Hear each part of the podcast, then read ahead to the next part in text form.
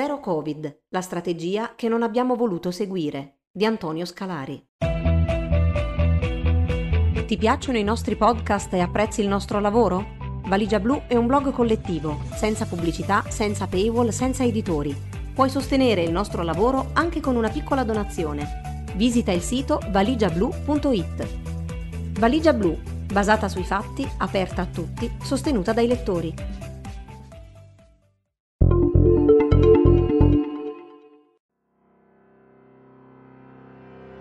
Di fronte ad una malattia contagiosa emergente come quella causata dal virus SARS-CoV-2, è possibile applicare una strategia di contenimento che riduca al minimo i casi, i decessi e gli impatti sociali ed economici?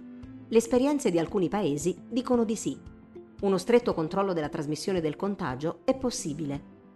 Questa strategia, chiamata Zero Covid, è stata seguita in paesi molto diversi tra loro, come il Vietnam e la Nuova Zelanda a più di un anno dall'inizio della pandemia, possiamo affermare che è l'unica che si può definire di successo, dimostrandosi capace di ottenere un risultato win-win.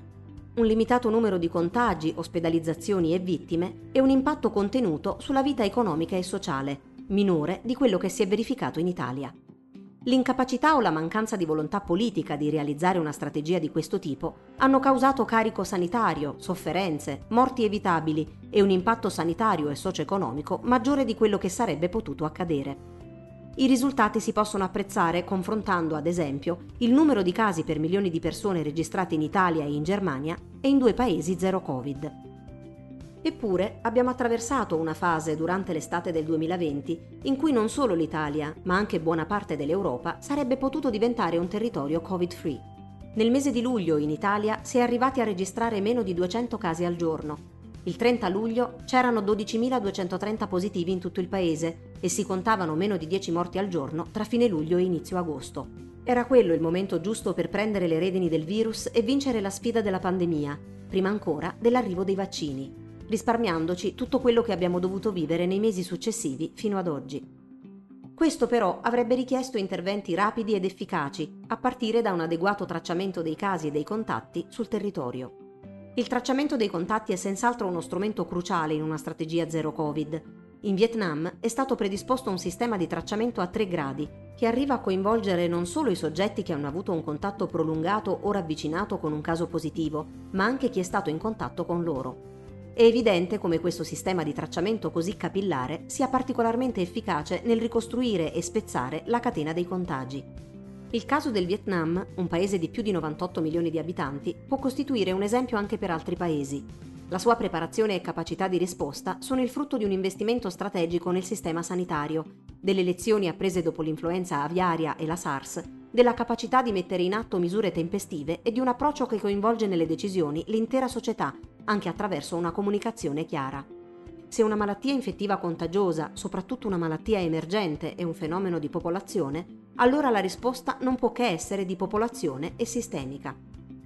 Nel 2020 in Italia, dopo una stagione estiva in cui i casi si sono ridotti al minimo dall'inizio della pandemia, si è di fatto consentito che il virus riprendesse a circolare, come già era accaduto a febbraio, ma allora almeno non sapevamo che si stesse diffondendo in Italia. Non solo non è stato fatto abbastanza per impedire una forte ripresa dei contagi, ma a fine ottobre, quando i casi stavano ormai già di nuovo esplodendo, alla vigilia della seconda ondata c'era chi sosteneva, come il sindaco di Milano, che potessimo aspettare anche 15 giorni per decidere un lockdown. In sostanza si sosteneva che potessimo contenere il virus da una posizione temporale arretrata di circa un mese rispetto alla curva dei contagi, un grave abbaglio e un'occasione sprecata.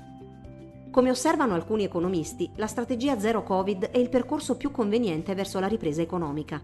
Il compromesso tra salute ed economia, health and wealth, è stato smentito dai paesi che hanno scelto questo approccio. Gli autori notano che i vantaggi di un approccio zero Covid rispetto a quello stop and go, cioè chiusure, riaperture, chiusure, come avvenuto in Italia, risultano evidenti anche quando si confrontano le stime di crescita dell'Ocse tra i diversi paesi. Nel 2021, in media annua, il PIL dei paesi zero Covid sarà di 6,2 punti superiore al livello del 2019. In Europa sarà inferiore di 3,4 punti. Secondo un'analisi pubblicata sul sito del Fondo Monetario Internazionale, in Vietnam la rapida introduzione di misure di contenimento, combinata con un tracciamento aggressivo dei contatti, test mirati e isolamento dei casi sospetti di Covid-19, ha contribuito a mantenere le infezioni registrate e i tassi di mortalità notevolmente bassi su base pro capite. Il contenimento di successo, insieme a un sostegno politico tempestivo, ha anche contribuito a limitare le ricadute economiche. I fondamentali economici del Vietnam erano positivi già prima della pandemia, nota l'FMI, ma di certo controllare la pandemia ha permesso al paese asiatico di superare per ora la tempesta meglio di altri paesi, anche più avanzati. Una strategia zero Covid non è semplice da realizzare. Richiede volontà politica, capacità organizzativa, prontezza e preparazione del sistema sanitario, anche nelle strutture territoriali, consenso e coinvolgimento della popolazione e un'efficace comunicazione. Tuttavia, Alternative come lo stop and go comportano problemi, difficoltà e costi maggiori. Altre alternative le abbiamo viste. Sono il negazionismo trampiano, abbracciato e propagandato anche in Italia, seppure con toni più sfumati e insidiosi dalla Lega, e le tesi della Great Barrington Declaration, che in Italia ha trovato sostenitori nella stessa area ideologica dell'organizzazione che l'ha promossa possiamo affermare che la negazione della possibilità stessa di realizzare una strategia zero Covid o l'impossibilità o la mancanza di volontà politica di realizzarla portano solo a due scenari.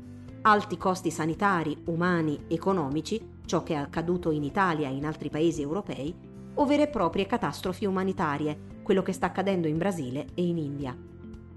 A chi si domanda perché in Italia si continuino a registrare tante vittime, nonostante le restrizioni e le chiusure, si può rispondere che ciò si deve a diverse ragioni, ma una di queste riguarda proprio il contenimento. L'Italia non ha adottato una strategia zero Covid. L'Italia ha seguito un approccio stop and go, chiusure a singhiozzo e quasi sempre tardive. Rincorrere il virus, anche attraverso restrizioni alla vita sociale ed economica, è una scelta perdente.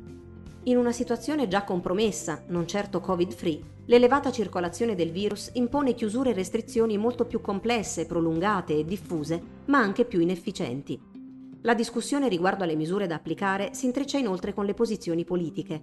L'opposizione alle restrizioni unisce aree ideologiche diverse, in realtà non molto diverse su alcuni temi, ma sorvoliamo. Sovranisti, leghisti e post-fascisti e settori liberisti. Il caso della Great Barrington Declaration e quello dell'amministrazione Trump evidenziano come anche la risposta a una pandemia possa essere condizionata da alcuni orientamenti ideologici.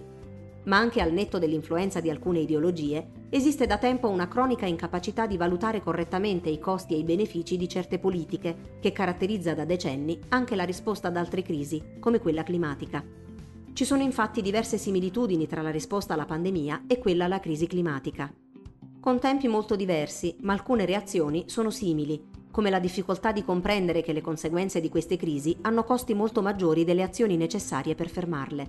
Se non agiremo con rapidità, oggi rischiamo, anzi ne abbiamo la sostanziale certezza, di pagare un prezzo molto maggiore in futuro, e lo stiamo già pagando. Costi ambientali, sanitari, sociali, economici che ridurre drasticamente le emissioni di gas serra o applicare misure di contenimento contro una malattia contagiosa emergente comporti nel breve termine dei costi è di per sé un dato di fatto e un'obvietà. Questo dato di fatto, tuttavia, diventa un argomento negazionista se si omette di aggiungere, per ignoranza o di proposito, che questi costi sono in realtà molto inferiori a quelli che causerebbe la scelta di non fare nulla o di ritardare azioni che, al contrario, producono grandi benefici.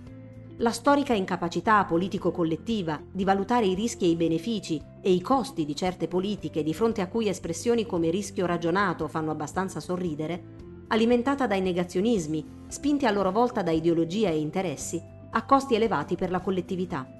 La pandemia, come la crisi climatica, lo dimostra.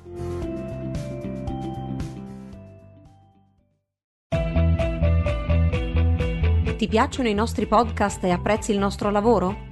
Valigia Blu è un blog collettivo, senza pubblicità, senza paywall, senza editori. Puoi sostenere il nostro lavoro anche con una piccola donazione. Visita il sito valigiablu.it. Valigia Blu, basata sui fatti, aperta a tutti, sostenuta dai lettori.